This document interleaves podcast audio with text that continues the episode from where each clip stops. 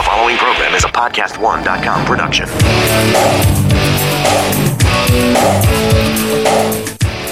I'm so glad you're with us on the Clark Howard Show, where it's about you learning ways to keep more of what you make.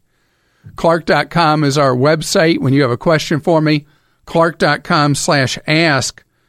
Coming up in 20 minutes in today's Clark Rageous Moment, you have just won the Publishers Clearinghouse. Publishers Clearinghouse is legit. People trading on their name, not. I have a new wrinkle, a new warning for you so that you don't get ripped off. That's coming your way again in just 20 minutes. And in a half hour, I have a prescription for you to lower the costs for technology at your house. It just got a whole lot easier. I'm going to talk you through who can really benefit from this and who maybe should give it a pass. I want to talk right now about you saving money when you're shopping either online or in a store. Consumer Reports did a survey that found that people who, for lack of a better term, bargain when they're buying any kind of electronics, the percent that bargain is roughly one in every seven people. But those people who do bargain, two thirds of the time get a lower price. The average amount you save, about $80. So it's just a matter if you don't ask, you don't get. Now, I've never actually thought about in a store when something's on sale asking, hey, can I take that down some? But I have over and over again looked online with Frugal is the app I is the service I use frugal.com on my smartphone, but there are several others. And I'll comparison shop and I'll ask the person, "Hey, I found it at this price right here in stock. Do you match that?" And with nearly 100% success in that scenario, I get the deal. Now, our producer Joel recently you were buying some shoes online? Bought some shoes online. That's right. Now you only wear one kind of shoe. Is it more of those things? That's true. I do mostly wear Converse All Stars, right? And is But- that what you were getting this time? No, it was a different kind of shoe, surprisingly. No way. It was.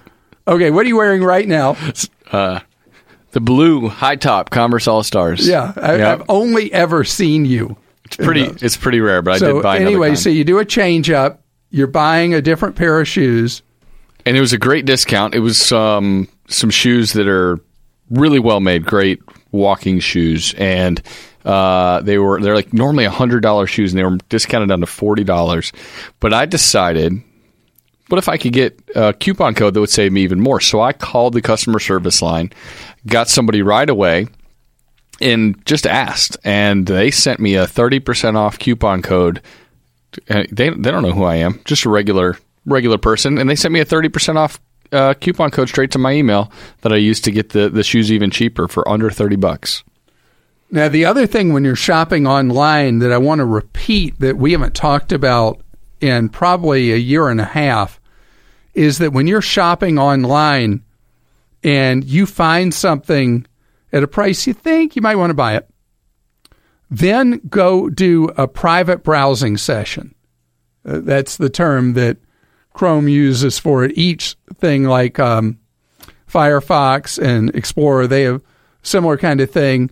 Uh, actually, it's called in- incognito window, new uh, incognito window. You open that private browsing. That must be Firefox. Anyway, so you open the incognito window, and it gives you anonymity when you're shopping for that item. And often you will find a different price, particularly at a place you bought from before, if you shop anonymously comparing to when they know who you are. Which will be lower, which will be higher, will vary. But doing both may well get you the lower price. Now, I know people who go into even like a Walmart and start trying to bargain on the price of something. I've never done anything like that. I, I, I don't picture that because a lot of them aren't going to be the electronics kind of items or appliances that it's so easy to comparison shop on. Steve is with us on the Clark Howard Show. Hi, Steve. Hi, Clark. Thanks for taking my call. My pleasure to have you. Um, I was wondering if you can tell me about these lakefront bank liquidation properties I've been seeing in mail flyers and hearing about on my local radio station. Was $149,000 now available for $8,750. Liquidations, once in a you're the guy. lifetime opportunities. How am I doing? Well, it sounds like you're the guy. How close was I to the numbers on the offers that you've seen? well, I'd, I'd say you're right on the money there. Real, I was just making that up. I've seen so many of those things. All right, you want to know the real story? Yes, please. Okay, during the real estate bubble, people were pouring money into developments at third level lakes, fourth level lakes, remote mountain communities, and the value of the land was being bid way up, and it, everybody thought it was the path paved to gold. And so all these developments failed, almost without exception, that were going on uh, early to mid last decade. And so now here we are, mid next decade, and they're still sitting with all these lots that are they're basically phantom communities. Most of them, nothing's actually ever happened at them, and so the the banks are trying to, or if hedge funds or whoever ends up with the property, they're trying to turn what they bought for like almost no money back into some value. So they may have had some truth to them. It may have been 12 years ago that they were selling lakefront lots for $150,000. The hedge fund may have bought those lots for $1,500. And now they're trying to market them for $10,000 or whatever they can get. The Right. reality is the there was so much speculation and so much hype that the things were never worth anywhere near the was on those brochures, and they may not even be worth the is being asked for now. You got to know an area and no intrinsic value before you get into it. You know what else you got to know? What's that? Are there utilities there? Okay. What's it like to get utilities? Um, what is the fire protection in that area? You know, in most areas there will be a fire protection rating, and you don't want to buy in an area where essentially if anything happened, your your cabin or home or whatever you would build there burns to the ground.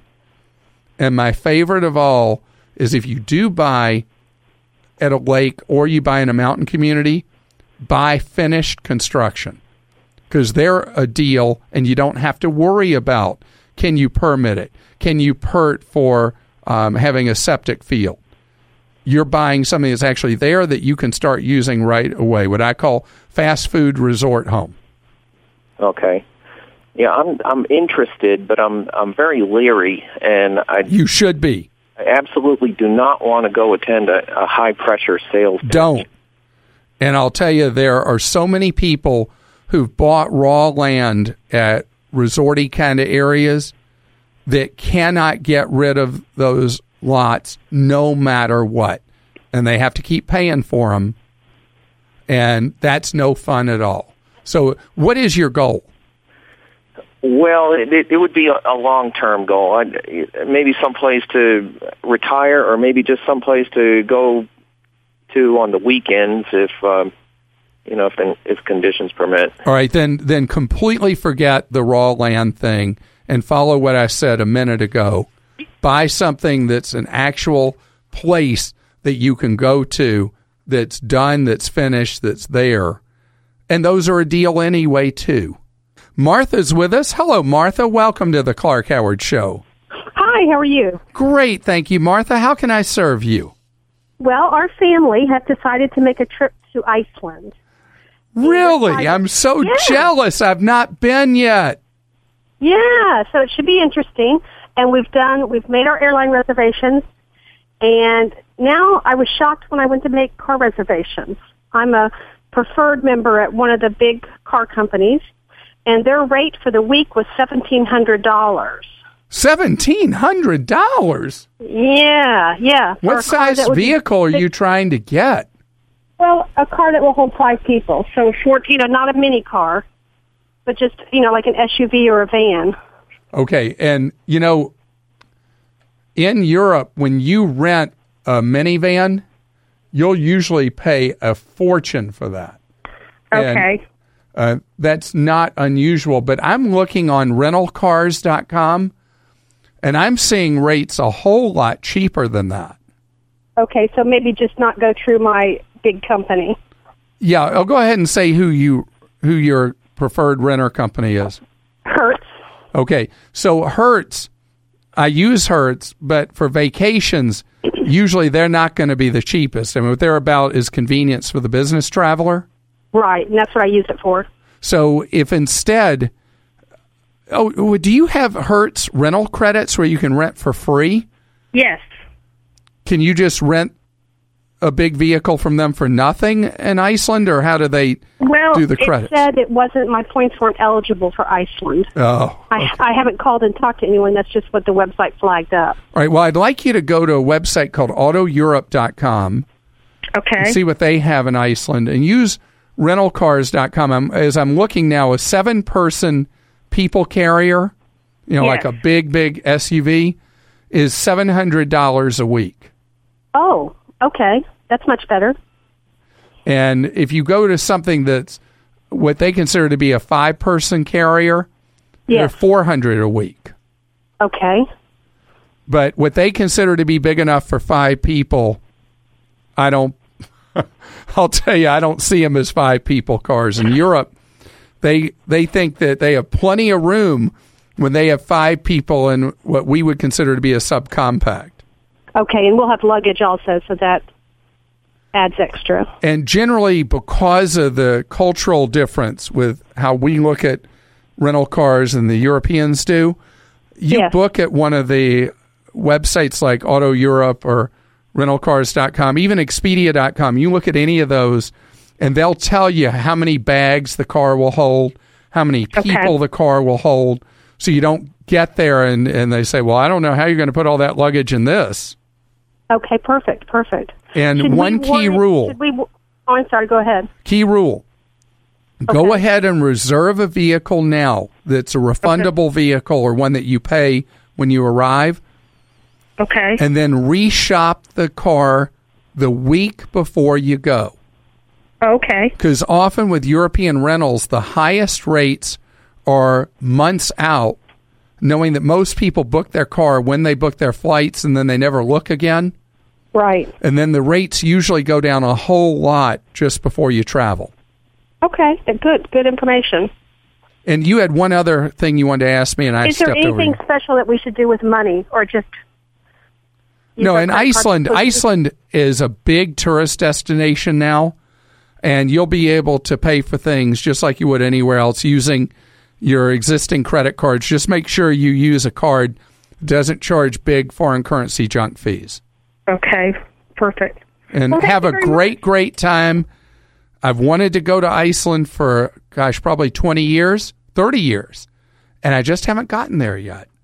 Isn't it great when absolute strangers really celebrate your birthday with you when it's legit?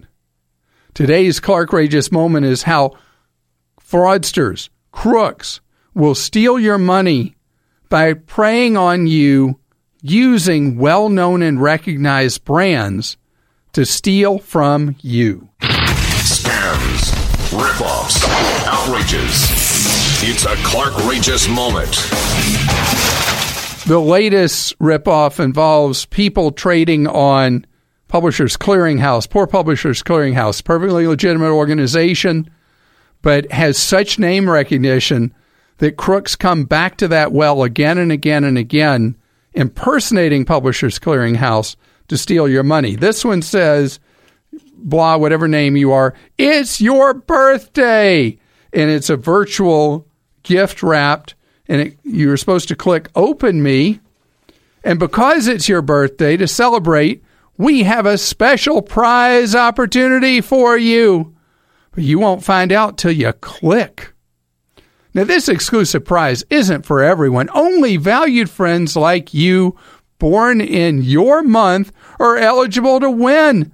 So make sure you enter to win by tonight's strict deadline. But wait, that's not all. When you continue on, you'll also be entered to win an incredible $5,000 a week for life prize. This could very well be your best birthday ever, so don't miss out. Click Open Me now. Except it's not from Publishers Clearinghouse. They don't send emails like this. They don't tell you you've won anything like this. And you should know that there's a rat here. One of the interesting things is that the address looks like it actually came from Publishers Clearinghouse, but when our sharp detective put the mouse over the address, it wasn't Publishers Clearinghouse at all. It was a bogus address. And this happens all the time with people who send you emails pretending to be from your bank, pretending to be from your credit card company, pretending to be from Netflix, Apple, Google, whoever. Do not click and respond to emails from a well known and recognized organization, particularly when they say that there's been account fraud or anything like that, because all they're doing is predicting the future. The account fraud is going to happen after you click on their link and cough up personal information that's going to allow them to commit fraud against your account.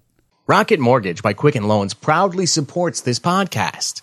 When it comes to the big decision of choosing a mortgage lender, it's important to work with someone you can trust, someone who's got your best interests in mind.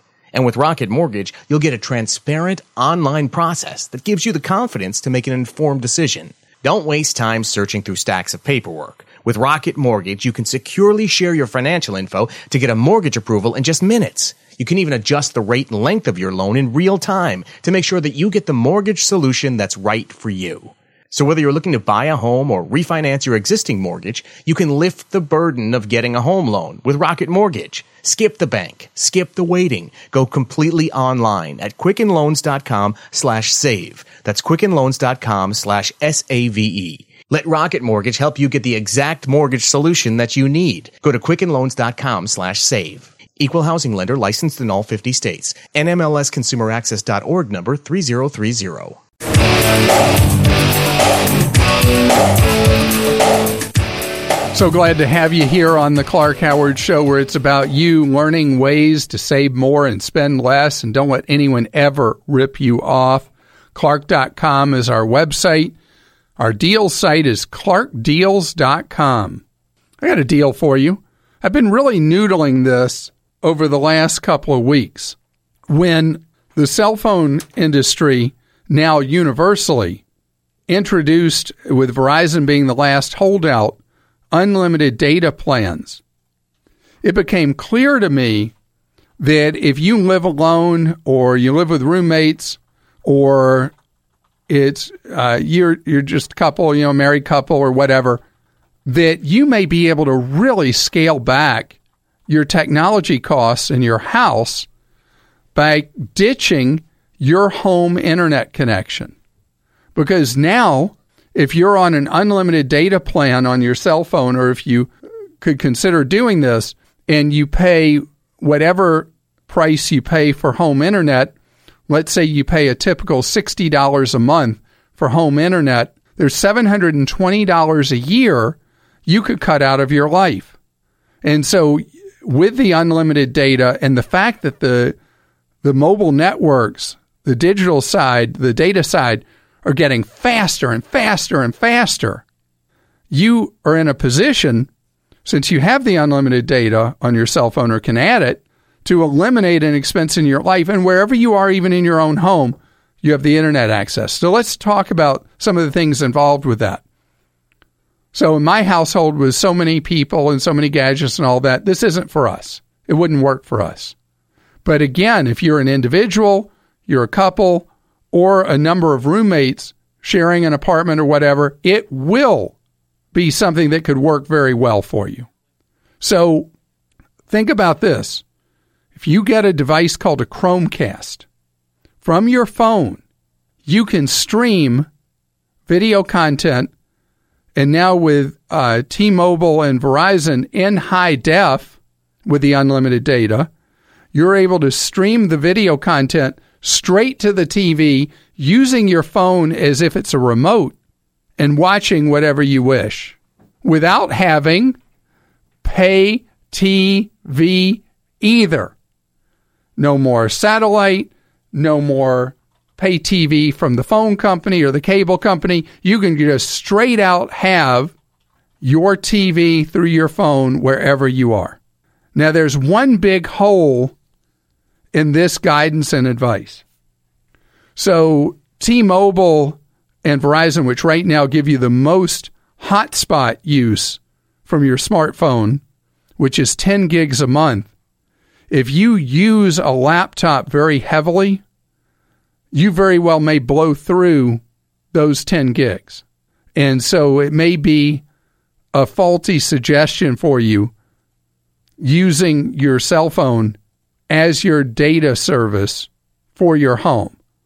But there are tens of millions of us that would benefit from disconnecting the technology in our home and using the phone as the technology data point, as the connecting point, and all you'll do is save money.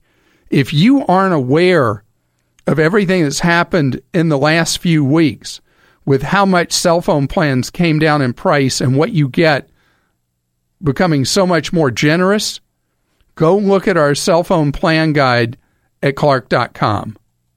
Jennifer joins us on the Clark Howard Show. Jennifer, your credit score has dropped like a rock. Is that right? Yes, sir. And it truly is an honor to speak with you, Clark. Well, it's great to uh, have you here, but I'm sorry under these circumstances. How much a hit have you taken? Uh, I was in the eight upper eight hundreds, and now I'm at six ninety three. All right. Well, let me tell you, you may be looking at two different scales. Okay. Because the traditional scoring model caps at 850. Okay. There is a um, what is often referred to as a FAKO score, which means it's not a real FICO score, called a Vantage score, and there are also a number of other scoring models. So the two scores you got, the one that was upper 800s and the one that you said now is in the 600s, Yes, sir. were they from the same exact source? No, uh, the 800 was probably over a year ago, and the the low or the 600 one uh, showed up on my credit card when I went on site to pay, and they were showing me my new FICO score. Okay, so that was an actual real FICO. So Yes. the one that would have more credibility would be the one you just saw and just saw now. You want to know why your score is hurting you, right? Right. I mean, because uh, years ago when I went in for a mortgage, I was in the upper 700s.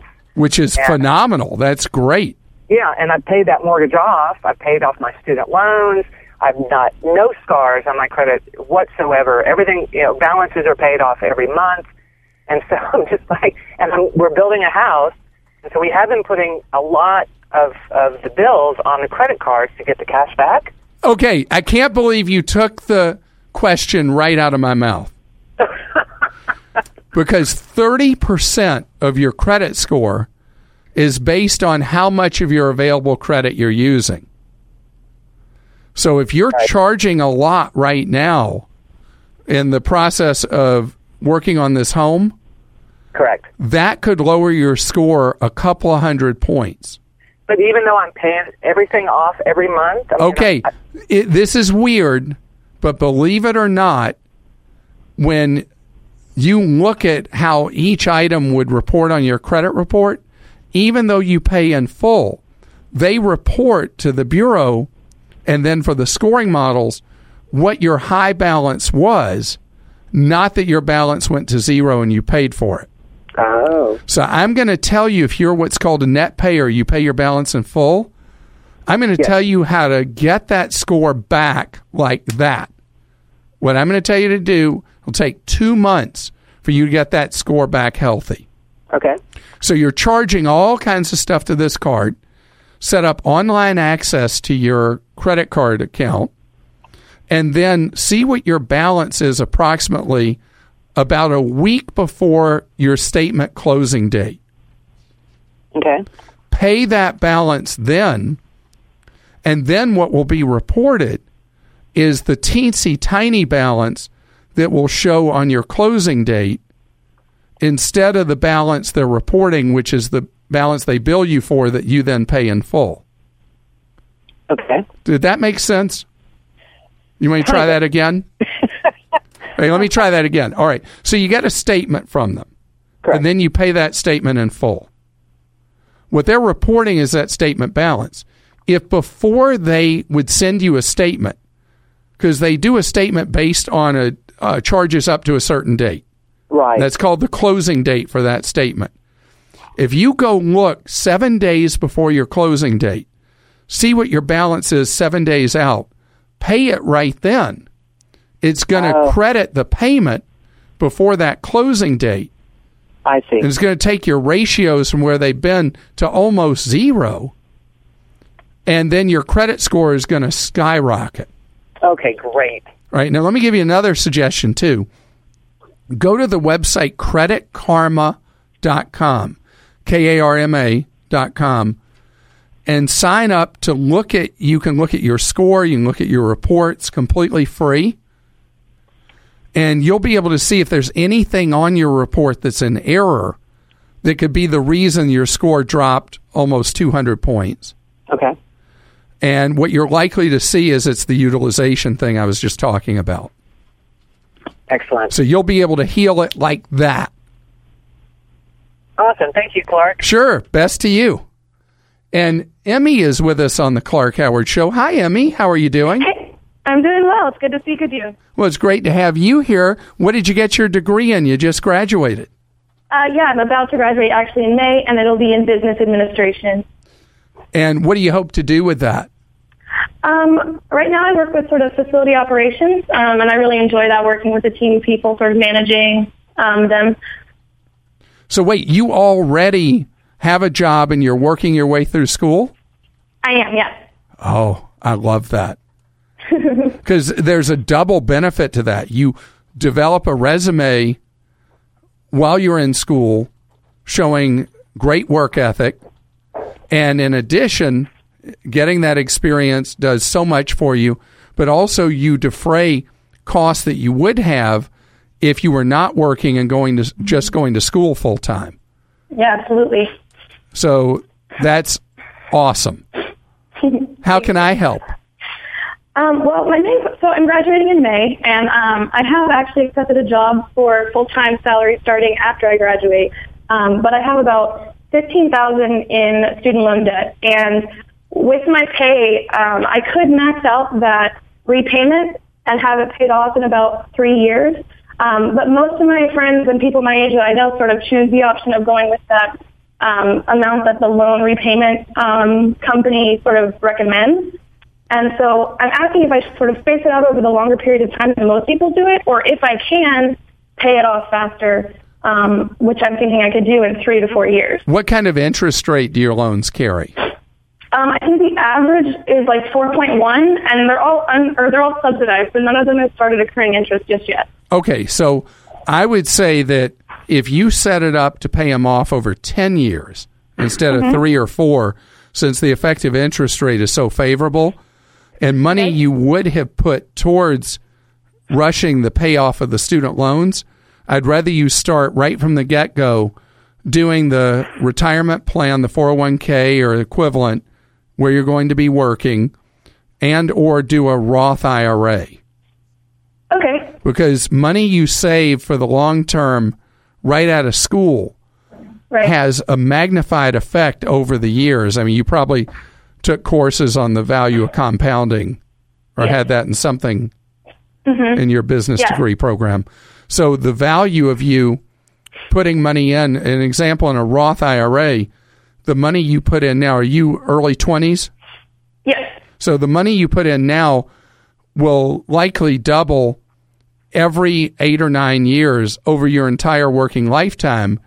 It grows tax free and you spend it tax free doing the Roth.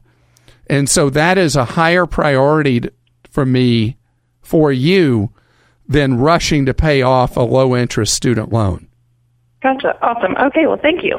And best to you in your career, that business degree will pay off for you all through the years. Thanks so much. Okay, take care. Wow, a woman after my own heart. You know, I worked full time through school. My master's was in business, and the benefit that gave me working through school, I can't even quantify the difference that made over my lifetime. That I was like, it's like I had a 20 yard head start and a 100 yard dash over my classmates. Well, we say meters now. William is with us on the Clark Howard Show. William, you have a question about a reverse mortgage. Is that right? Yes, yes. Thanks for taking my call, Clark. Sure. I have a question. I have an aging uh, aunt and uncle. They're in their late seventies, early eighties, and they're getting ready to sell their house in the next year or so, and they've got some repairs that need to be made. So somebody had told them to check into reverse mortgage, and, and I wasn't sure if that was the the best way for them to go to finance the, the repairs. Definitely not. A reverse mortgage is a last option for people who want to remain in a house and are house rich but cash poor. Mm-hmm. But you said that your aunt and uncle want to move on in the next year or so. So reverse mortgages have massive upfront costs. Okay. And the whole program is designed to stay in place and age in place for hopefully many, many years. If they're doing repairs so they can get a house ready to put on the market and sell, a reverse mortgage would be a terrible thing to do. Now, Okay. as an One option. alternative, I don't know if they'll qualify, but a home equity line of credit, if they need funds to be able to do repairs to a home, is usually the most cost efficient way to do the repairs. What about the FHA uh, loan that that's for repairs? Well, that is generally for someone. Uh, it's called uh, I forget. It's called the two fourteen program. Or what the code number is, but that's when you buy a home that you buy in a condition that needs repairs, and that's most often what that is for. Trying to remember what that what number that's called, but anyway, um, is the home equity line of credit not going to be possible for them? Uh, they have good credit. The house two hundred three k. What did I call it? Krista just found it. The the FHA program is called the two oh three K. What number did I call it? Two one four or something? Oh well, I was close. But they have money in the bank, but they don't want to deplete all their funds out of their account, and so and they really you know they they've been debt free for years, but so they're just looking at an option to you know for a short term loan basically. Well, that's why the home equity line, and if they have money in the bank, that gives them more credibility, even without a normal job income, to be able to do a home equity line with the extremely low closing costs they usually have to do the repairs of the house. That's the route I would go. You know, you got a question for me? You can post it to an Ask Clark on Clark.com. And then we take them right here on the air. And Joel, who's the first Ask Clark you got? Clark, this one's from Richard. He says, My father recently passed away. Does my mother need her life insurance policy on herself any longer? Uh, Richard, first, I'm sorry about the loss of your dad. As far as your mom keeping life insurance, the purpose of life insurance is generally for uh, replacement of income for people that depend on that individual. In the case of your mom, if it is a uh, policy that's was known as a whole life policy that has a buildup in value over time, if she's owned it a number of years, normally it would be well worth it for to keep that in place. Not always, but normally. There is a service that if it is anything other than a term life insurance policy, that before you make a decision to keep it or dump it, I want to have that policy evaluated. There's a service called evaluatelifeinsurance.org, which is a service of the Consumer Federation of America. And You can pay a fee that's roughly uh, right around $100 to have the policy evaluated and figure out what is the best thing to do with that policy. It is something that normally you cannot make a snap judgment about. On the other hand, if it's a term life insurance policy, the decision whether to keep it or can it would be based on the financial needs of survivors. If there is no financial need of people that would be survivors, then the policy should just not terminate at its next renewal period. Don't renew the thing, don't pay the premium. So far in 2017, Forbes and Podcast One have already launched three highly acclaimed shows. The interview with Steve Bertoni features the business world's most interesting names, like Adam Carolla, Tinder founder Sean Rad, and Hollywood's own Jessica Alba. So I spent a lot of my childhood in hospital, and hospital beds. Under 30 with Steve Goldblum talks to the movers and shakers, like Nation Builder CEO Jim Gilliam and NFL big game winner Martellus Bennett. Guys are afraid to be themselves because of their marketing deals. And the list with Art of Charms, Jordan Harbinger. We'll get behind the scenes insight and information that doesn't make the print cut. Next up, Sports Money with Mike Ozanian talking to team owners, athletes, and industry leaders about the enterprise and money behind supreme athletic competition. Forbes on Podcast One. Not just entertaining, informative. Subscribe now at iTunes and don't forget to rate, review, and share.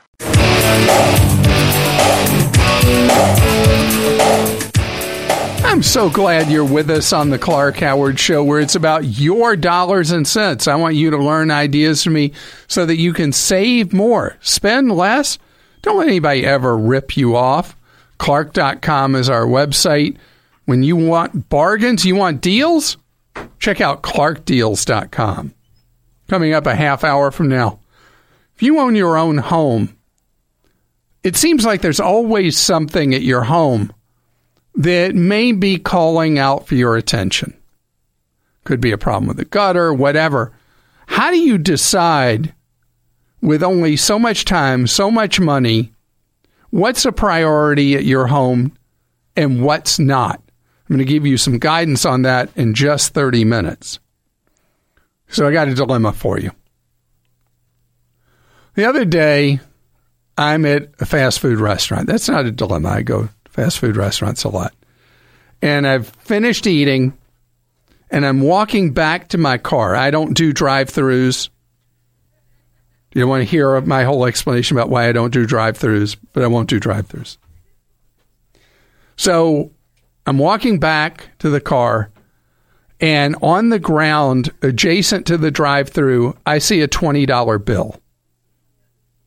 And I pick up the 20 and what I did with it is I went back to the drive through window with the intention of giving it to the person at the window, figuring that when somebody was paying, the money blew out of their hand. They didn't realize they might come back later and say, Hey, I, I lost $20 here. I don't know if somebody does that. It just, I knew it wasn't my money. Well, I'm walking over to the drive through, and this guy in a car in the drive-through line sees me pick up the 20 and he and sees me walking with it. He says, "Give me that 20." Well, there's something about me that's really dumb. But I flash tempered on him. I said, "No!" and unnecessarily foolishly escalated the situation. The guy gave me a look like he was going to kill me. But anyway, I then went to the drive through window, squeezed between the car that was at the window, and handed it to the person at the window and said, You know, I found this money on the ground. Person may come back for it. Here it is. Okay, the cashier looked at me like, You are Looney Tunes. Am I Looney Tunes? Am I ridiculous? What would you do? I mean, I didn't know what to do. It wasn't my money. It'd be ill gotten gains if I took it. And then this guy sees me pick it up and figures he thinks I'm Looney Tunes. He thinks I'll just give him the money. I'm not going to give him the money. What should I have done? I am really like perplexed with the reaction I got. You know, I appreciate the part of you that wants to get involved and give that back, but I, I do have a different opinion on this because I've lost things before. And the first thing I do when I lose them is I go back to exactly where I lost it. And I feel like by inserting yourself in the situation, you've already made it less likely for the person who lost that bill to find it. Plus, now what is the cashier supposed to do with it? I don't know. So that's Kim, by the way, you're hearing, producer Kim. So in your mind, I should have seen the 20 on the ground and just kept walking and minding my own business. I, I do think that because it's it like you said, it's not your money. You're not going to keep it, but then you are, in my opinion, complicating the future by picking it up and then moving it somewhere else. I changed history. Yes, I did history. So, Joel, what we, what do you think? I mean, hearing me talk about this. Yeah, that's a tough one. I think if there's like a lot of foot traffic, I would be a little nervous that somebody that's not as honest would pick up the money and take it for themselves, like the guy that you encountered. Yes, so encountered is. Would that have been terrible if that guy would have just shot me? That would have been bad. That would have been really bad. I'm glad that didn't happen. No, I was thinking about how foolish I was to snapped at him. It's tough. Were ways I could have handled. Sometimes in the moment, right? Yeah. But but yeah. So I think I, depending on the foot traffic, if there wasn't if there wasn't much, I would have probably left it there in hopes that that person would have found it. But if there's a lot of people milling around, I would consider giving it to someone with a little more authority in the situation, like you did. So, what do you think my wife said? She probably called you an idiot for getting in an argument with a guy. No, no. No? Well, she thought that was not smart. but her idea was I should have picked up the 20 and given it to a charity. I should have taken it and just donated it somewhere since it wasn't mine and it would be likely impossible to figure out whose it was that I should have donated it. So It's a little different if it's money as opposed to like a personal item too, right? So like that could be a valid thing to do with that money. But yeah, if it's- whenever I find an iPhone 7, you hold on to that. I hold on to it and just start using it. Like no. No, uh, you know, people don't let people use iPhones. You know, they let them use Android. So anyway, so I want to know where your head is on this. I want to know what do you think should happen in a case? Did I stick my nose in where it didn't belong? So we have a poll question for you at clark.com for you to set me straight what I should do because we all get hit with these dilemmas from time to time in our lives. What do you do? You know, the funny thing is that when somebody has an opportunity like that, a lot about what they do has to do with whether they think somebody's watching or not. Saeed is with us on the Clark Howard Show. How are you today? Uh, said. Said. Oh, I'm sorry. No problem. I've I'm never seen Clark. A are you? name spelled like yours that was pronounced as said. That's funny. Yeah, I, I always say it's said, like he said, she said. Okay. well, how can I serve you? Well, I've got a precarious situation. I'm working on my credit. It's not bad, but I'm in the repair mode after having to have used it. I maxed out some cards. I'm starting to pay them down. And now I'm looking at my credit file and I'm trying to figure out what to do first. I have two state tax liens. They're maybe like 700 apiece. And I have the credit cards that I've pushed to the limit and are on their way back down. And I'm trying to figure out as I get my extra money, which I'm starting to do, where do I put it first to get the greatest effect on my score to bring that score back up? State tax liens. Okay. Because once those are satisfied, your score starts healing from those. But as long as those sit out there, they're like uh, they're like a gaping wound. Okay. So They really have that much effect. Yes. So you get those taken care of. That by in itself will be a good step to healing. And have you ever heard me talk about using score simulation? Yes, a little bit. Have you tried any score simulators? Only on the actual site of the Bureau. that I was looking That's at. all right, and it it shows you if you do this, this will boost your score this much over this period of time, that kind of thing. Yes, but only if it applies to what you're looking at. When I went on there recently, none of the simulations would actually do anything for me. Okay, well, they're an imperfect tool, but they they will be able, hopefully, to guide you over time. There's a site that I'd like you to register for. uh, Maybe you already have done so. Credit Karma, K A R M A. I just registered, but I haven't had time to go through the site. So as as you have it review your credit, it'll update your credit each month. You'll be able to see what the moves you're doing to first get those liens satisfied and then over time as the balances come down on the cards, you'll be able to see the effect of your credit healing.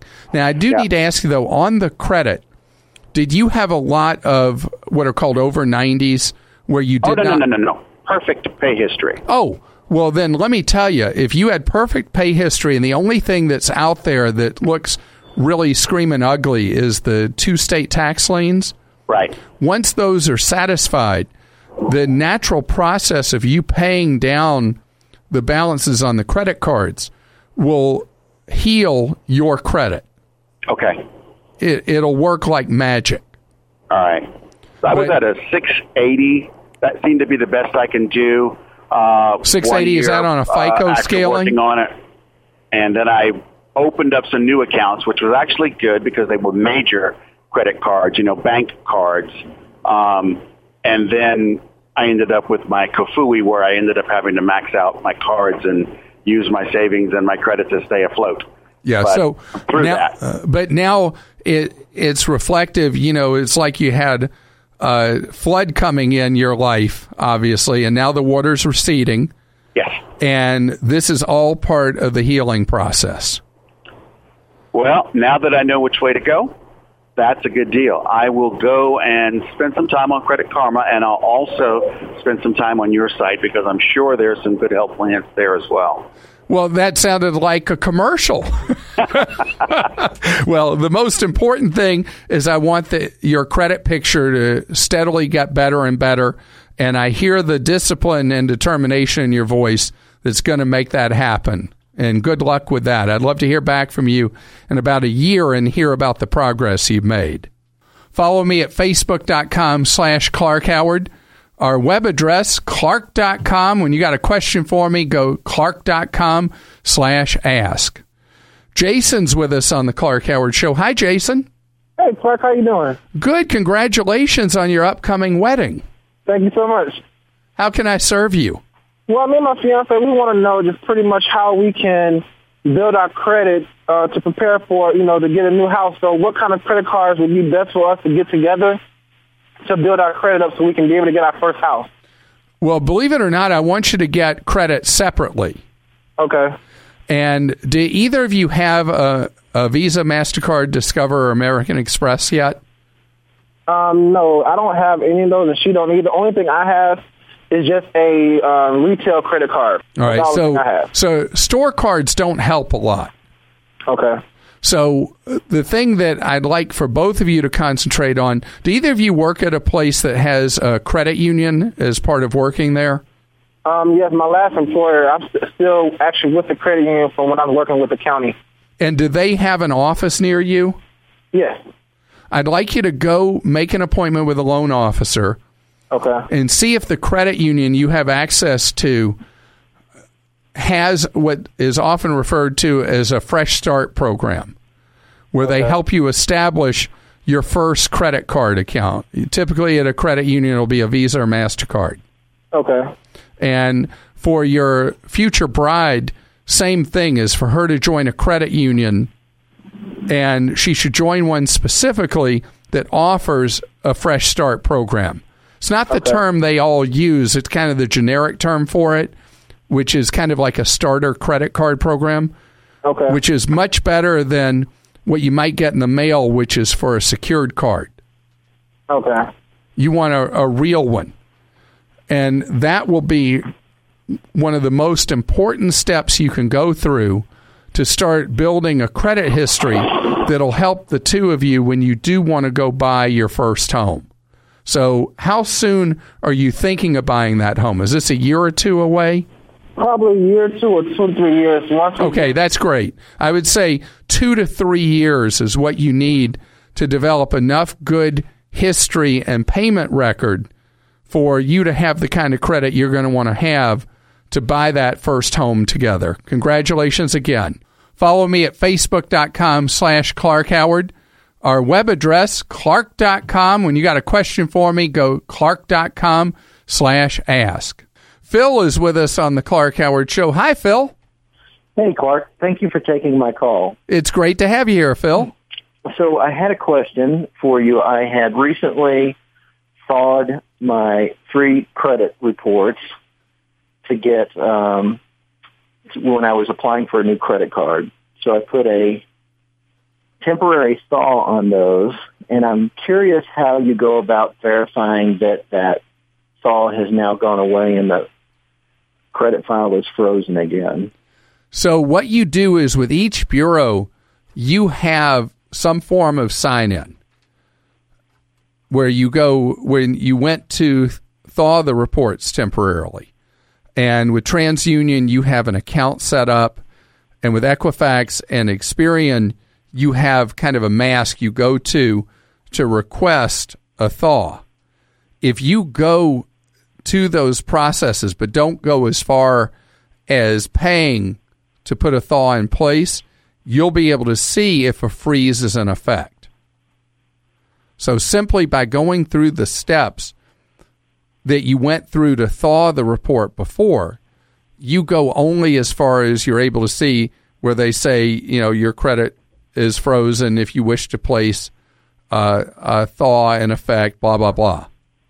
So basically, you just go through like you're going to freeze it again, and if it's already frozen, it'll say you can't do that. Actually, the reverse. If you go, if you're going and you want to thaw it, you'll see if the freeze is still in effect. Because you said if I go to freeze it, I can see if a freeze is in effect. Oh, okay. Yeah. All right. So if you go to thaw it, That's how you'll you. be able to verify because they won't let you proceed to pay them money in a, if you live in a state where you have to pay money to thaw. Most you don't have to pay, but anyway, you still have to go to a step saying you want to do it. It would already show you were thawed, and you wouldn't have any further to go. yeah, So- it was just very difficult. They don't make it very easy. Number one, to see it online, whether it is or it isn't, and then if you tried to call, like I tried to call customer, Oh, don't I bother. you say no service, you Yeah. can't get a person. Yeah, I mean, talking to the credit bureaus, I think it would be easier for me to get the dictator Putin on the phone than to talk to somebody who really cared and knew what he or she was doing at Equifax, TransUnion, or Experian. Right. So, and but I'd I'd rather talk to one of them than talk to Putin anyway. But uh, if you if you're really worried that they didn't put your freeze back into effect, just use the automated system and you'll have your answer. You know, when you're a kid, there are a lot of things that you think exist unicorns, dragons, mermaids, you name it. When you're a kid, it's real. But when you find out later that they don't, well, it's kind of disappointing. Of course, as you get older, you get over the disappointment. But when you're looking to buy a car, there's nothing worse than finding the one of your dreams online, and then you find out later it doesn't really exist. It's not true. That's why at TrueCar, they show you real pricing on actual inventory. This isn't pricing offered to you by TrueCar. It's an actual VIN-based price from a TrueCar certified dealer in your area. Real prices. And these aren't just any dealers either. TrueCar certified dealers are a carefully curated network of dealers committed to transparency. They offer competitive prices and a faster, easier buying experience for you. It's a fact. TrueCar customers are more likely to enjoy a faster buying process when they connect with the TrueCar certified dealers. And, on average, they save over $3,000 off the MSRP. So when you're ready to buy that dream car, visit TrueCar and enjoy a more confident car buying experience. Some features not available in all states. Stay tuned for 60 seconds of AP News headlines right after this podcast.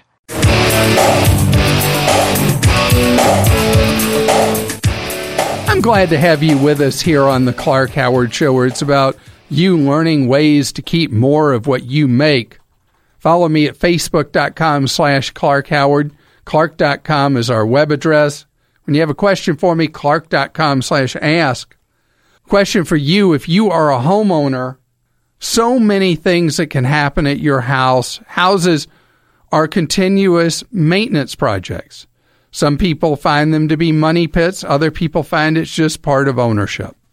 So the question is when something is a problem at your house, when is it a problem that you deal with it stat?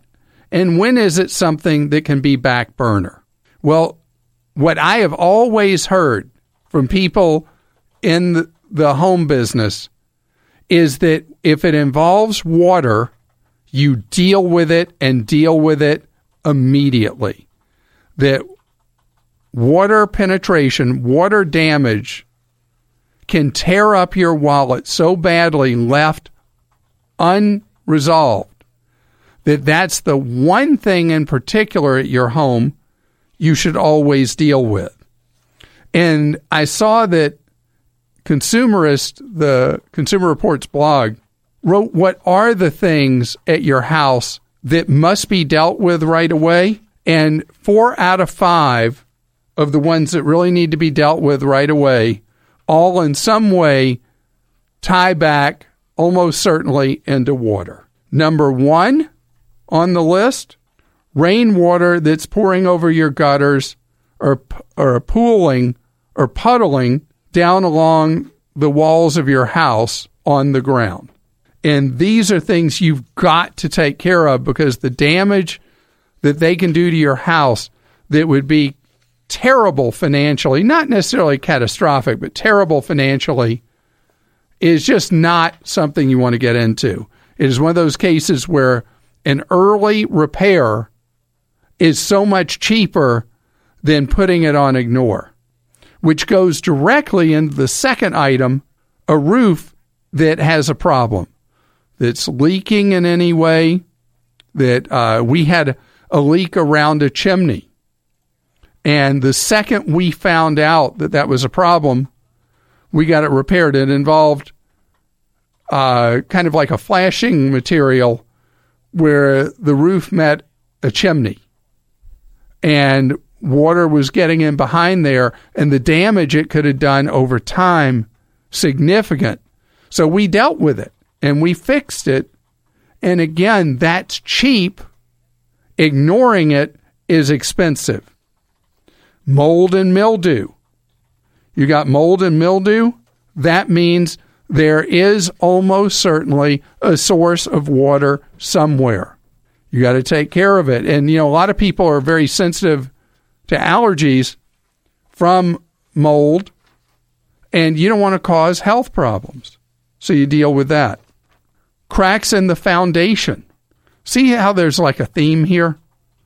all things that could be relatively minor but left unaddressed could end up being a real problem.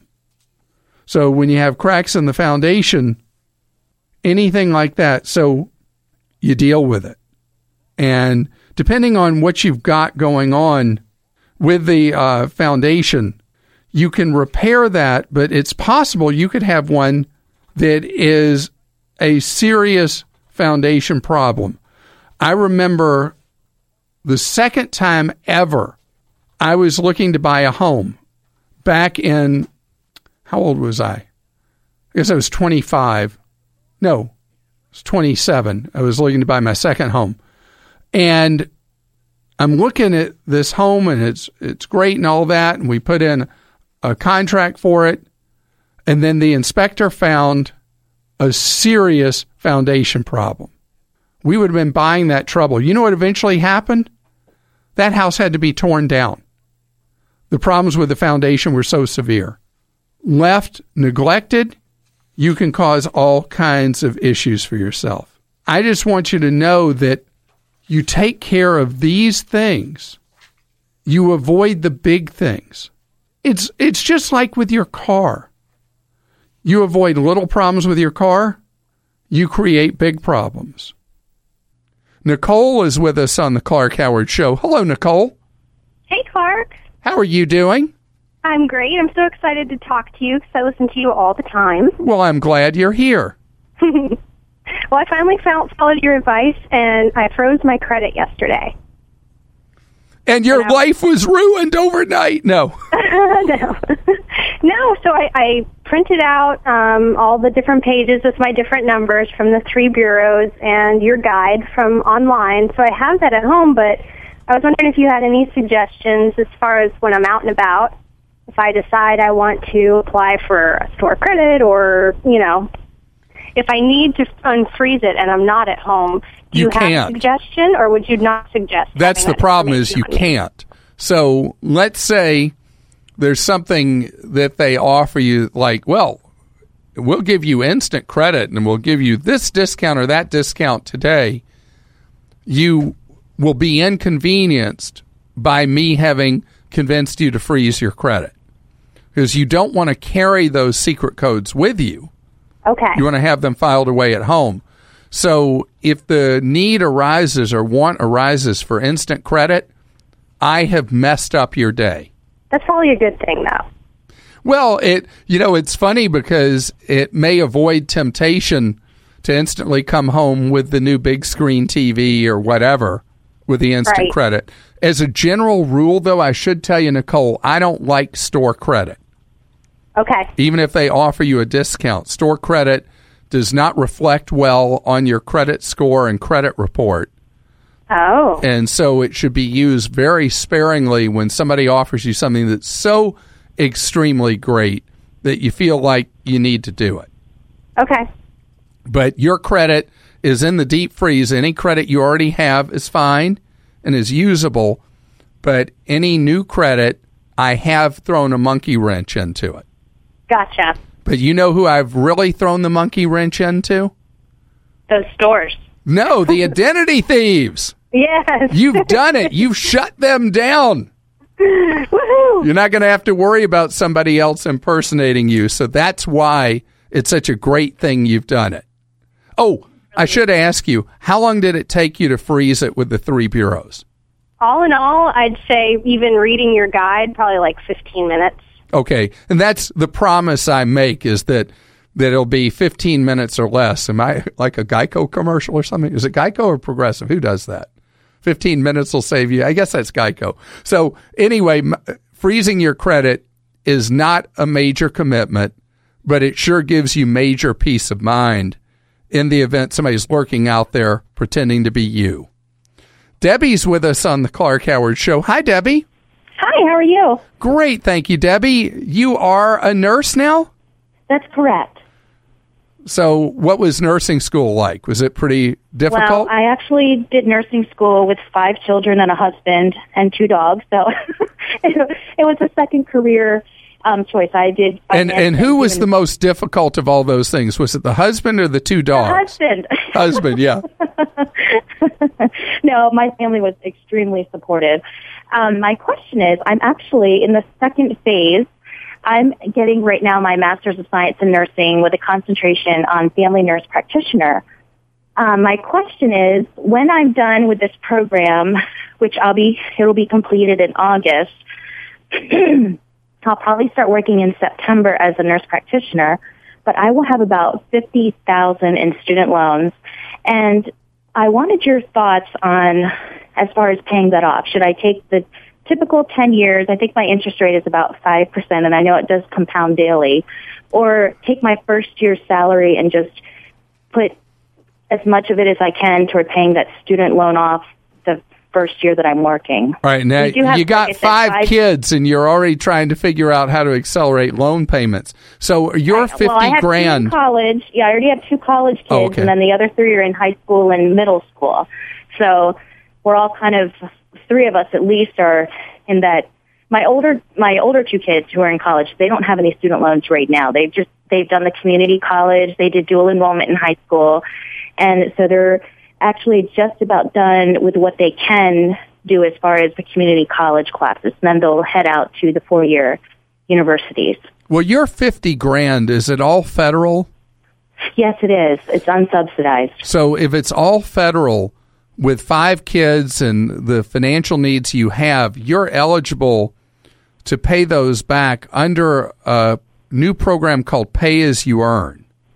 Okay. And because of the work you're doing, you'll be allowed to, if you wish, you'll be allowed to walk away from a significant portion of your 50,000 in student loan debt after 10 years of work in what's considered to be a public service profession.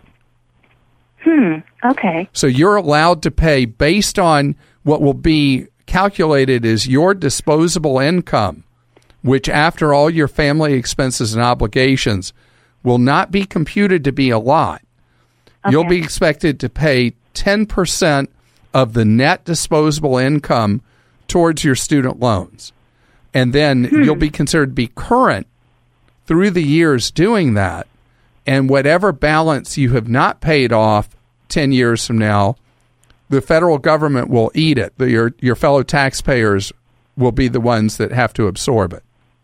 Okay. So that will be your choice. You can go traditional 10 year and Mhm. pay it straight line off over the 10 years, or you can choose to do pay as you earn and have forgiveness. That will be your option because it's out Now, there. as far as pay as I earn, is that based on my individual income or when I file Overall taxes? family disposable income. Okay, which uh, my husband works. He's a logistics engineer, so um, You might be paying them off all in 10 years anyway, then. yeah, I we probably would, to be honest. Hmm. So okay. Well, that is that is your. about. I just want to make sure you know that that's out there. It- there are people who feel that it's controversial, but it's how it works. So it's your choice if you choose to use that ability to pay under pay as you earn. Okay, that's def- I hadn't really I didn't know that before, so that's good to know about that. And if you go, I've got information on both federal repayment programs, one called income based repayment and the other more favorable for you as an as a nurse practitioner, which is pay as you earn. You can see how they work. You can go when you finish school to the website of the US Department of Education. They'll walk you through your pay as you Okay. earn options. And Okay. you know that I love what you're studying because I I believe that nurse practitioners and physician's assistants are the absolutely key ingredient that's going to deal with our massive shortage of primary care doctors in the United States to hold up the quality of medical care in the country. You're making it happen because people who go to medical school don't go into primary care except in teensy tiny numbers, and that's leading to this giant shortage. Curtis is with us on the Clark Howard Show. Hello, Curtis. How are you today? Hey, Clark, how you doing today? Great, thank you. Great, great, great. Curtis, how may I be of service to you today? Well, Clark, I have like a two-part question that I'm trying to, um, I'm trying to under understand something here.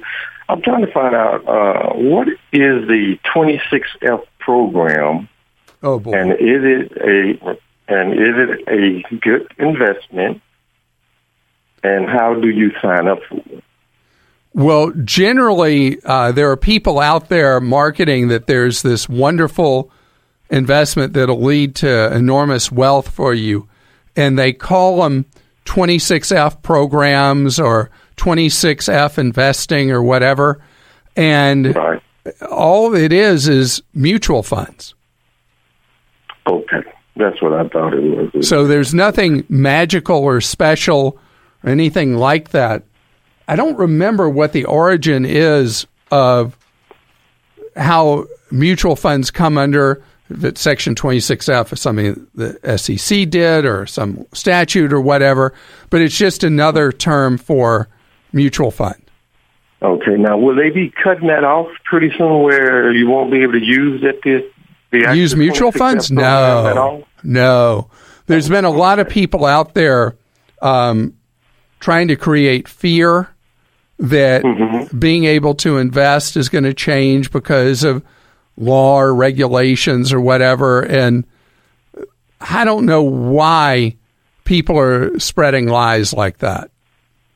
Okay, okay, that's basically basically what I wanted to find out because I don't feel like, well, why would they cut this out for certain reasons, and, and I just didn't understand that. All right, so so let me take you a step back. So there are people out there who want you to buy investments from them or buy their books or buy their whatever, and they'll create the these um, fear factor kind of things, like saying the government's going to take this from you. You got to get in now. I'm going to help you. right, right. Yeah. right. so I'm not like that, as you know. I'm just dull Clark, right? So right. the thing that's key to investing for long term financial security is you invest regularly, you know, like every pay period or every month, and you put money where it's diversified, where you're across a lot of different types of investments, and you make sure you're going into low cost choices. And if you do that, you you're uh, consistent about putting money in either through a 401k at work or a Roth IRA or whatever. Over time, you build financial security. Okay. And so, Well, 401k at work, you can't control a lot of what the costs are going to be with it, except within the 401k your employer offers. There'll be usually there'll be funds that are low cost, some that are mid cost, some places there'll be higher cost funds. So you go to the low cost choices, and then for your own investing, like doing your own Roth, it's so mm-hmm. easy to go low cost. You know, I have my investment guide at clark.com that like in 10 minutes you can be set up with a low cost Roth plan and already have it funded and set up for contributing every month. It's easy. The hard part is putting the money aside. Right, for it on that. Okay, okay. So I don't care what they call it. We've had 26F is just one of the things that people have called me about. Another one is some crazy annuity code that has been pitched to people. Like, forget what that one is. And all it is is a way of trying to peddle annuities to people without using the word annuities. So know that the salespeople and the fear mongers are out there. Tune them out. Thanks for listening to the Clark Howard Podcast. Download new episodes every Monday through Friday at podcastone.com. That's podcastone.com. Hey guys, David Smalley here, reminding you to check out Dogma Debate on the Podcast One app, iTunes, and basically everywhere else you could possibly hear a podcast. Dogma Debate is basically a way for you to peek in on conversations you've always wondered about. Say a hardcore anti-gay preacher meets an atheist who knows the Bible like the back of his hand, or a far left social justice warrior meets a different kind of liberal who doesn't want to join in on the riots. On Dogma Debate, I talk to people who completely disagree with me, and I let them tell me why they think I'm wrong, why I should be on their team, and why they take such an extreme stance. And sometimes you'll just hear me hanging out with like-minded people and laughing during segments like Republicans say the darndest things or fact check yo mama. It all happens on Dogma Debate, right here on Podcast One. What we're learning about the Manchester bomber. I'm Rita Foley with an AP News Minute. The father of the alleged Manchester suicide bomber says his son didn't do it. We don't believe in killing innocents, he told the AP. But the father reportedly was a member of an Al Qaeda backed group in Libya years ago. That, according to a former Libyan security official. Meanwhile, police have carried out raids on a block of apartments in Manchester. Witnesses say they heard explosions. Alan Kinsey was a neighbor of the alleged bomber. the actual family that had been there, I'd, I'd never really come across them in bad ways. It was always, uh, even when I said hello, they never seemed to speak back to you. It was just like kept themselves to themselves, and that was about it. The British putting more military troops on the streets now as police say it's clear this is a network they're investigating. President Trump has arrived in Brussels for NATO meetings after a visit this morning with the Pope at the Vatican. I'm Rita Foley.